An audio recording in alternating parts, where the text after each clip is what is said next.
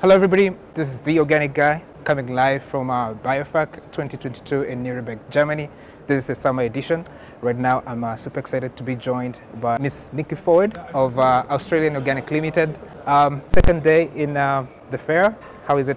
Everything for you? Well, it's my first time here. Uh, it's been an exciting couple of days. Lots of discussions. Uh, Yeah. Not a lot of Australian people here, so I think it's been quite a novelty for many people to see us. Uh, Okay. But there's been a lot of great sessions, a lot of great content.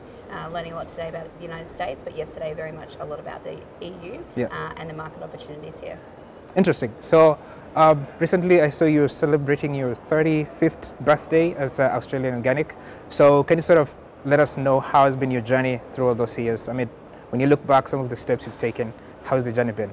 Yeah, absolutely. So Australian Organic began 35 years ago by seven different farming families Yeah. who wanted to create uh, a, a system that provided an understanding of what organic production meant. Yeah. And so they got together and uh, were really advocating on behalf of Australian agriculture.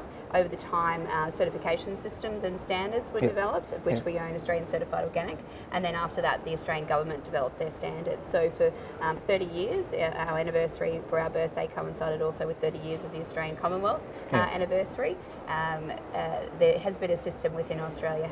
Our organisation has been advocating on behalf of better management and understanding greater standards. Yeah. And uh, Australia is very close to having a domestic regulation in place in the coming couple of years. Uh, but for us, it was very much a pivotal moment to celebrate the successes we've had with government in the last four years uh, and how close uh, we've been able to develop the relationships and bring the industry together.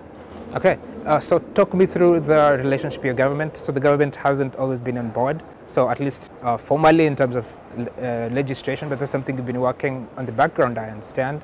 So how has it been the process, and now the government sort of seeming embracing some of the things that you're doing in the organic movement? Yeah, absolutely. So up until sort of four years ago, the Yeah. industry didn't have a single voice, which No. is why our organisation uh, demerged from owning the largest certification body in the country. Yeah. And so while we still have a working relationship with that organisation, we're completely separate.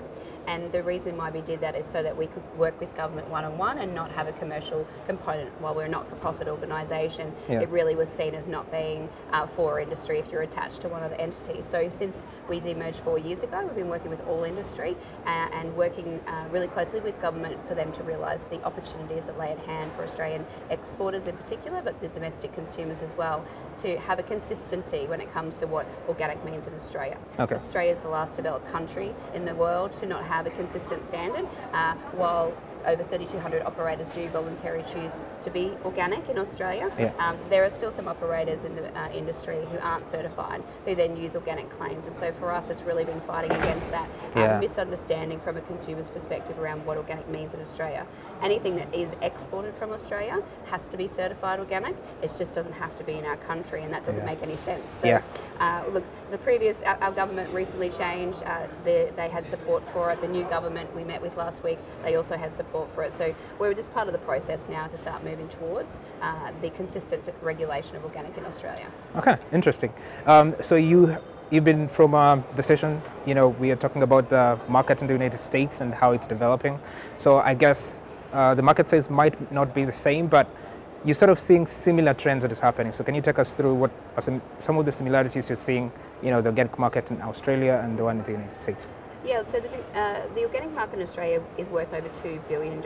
Unfortunately, due to COVID, our borders have been locked for quite some time. So a Yeah. lot of that export uh, opportunity trade through flights and um, through shipment hasn't been there. Yeah. However, the demand for the production has actually maintained the domestic need. So Okay. we know that if we produce more, that we're going to be able to export more with the borders now opening. So for us, it really is about um, the long term. Um, how do we keep consumers aware of what they're looking for? And so, not dissimilar to what I've heard over the last couple of days, uh, there was a, a quite a big uh, increase in consumption in 2020. Obviously, uh, for people, health concerns, you know, access um, to maybe some other brands they weren't looking for, but organics took a real um, increase. And so, Yeah.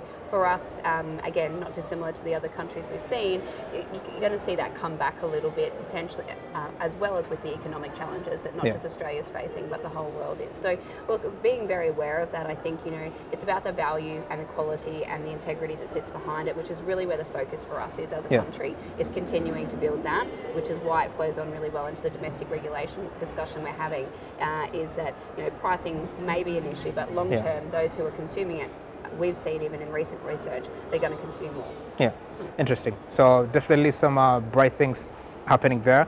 The other thing that I, I notice you doing different is you're focusing on sort of taking the education part into school. So uh, maybe helping people learn more about organic. That's an interesting dynamic. So can you take me through what's the thinking behind it?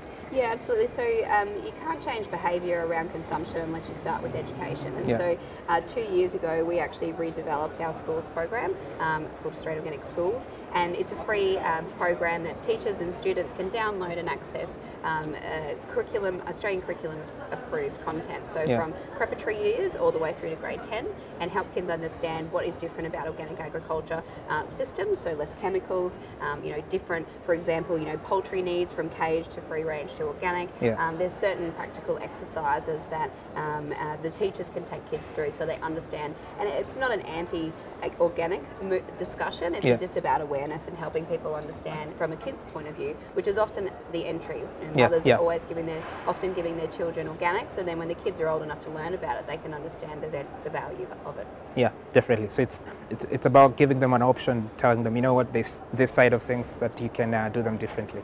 Absolutely, and I Yeah. think that's where you know the long-term future, um, you know, will uh, demonstrate people having the ability to have choice, and I think that's the most important part. Yeah. The last thing, I mean, what what sort of message would you have for the organic movement, especially in Australia, um, when you look forward? Is there some of the trends that you're seeing?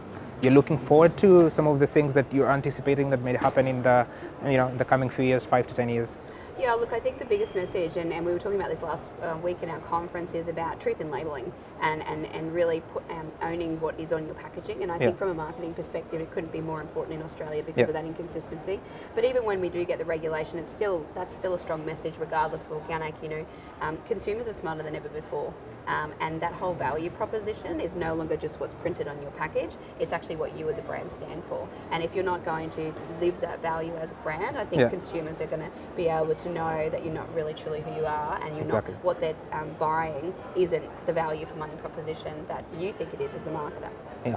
Okay. Thank you very much for you know sharing us with all that information. I Can see you have a lot of uh, things that you can talk about the organic movement in Australia, and uh, indeed across the world.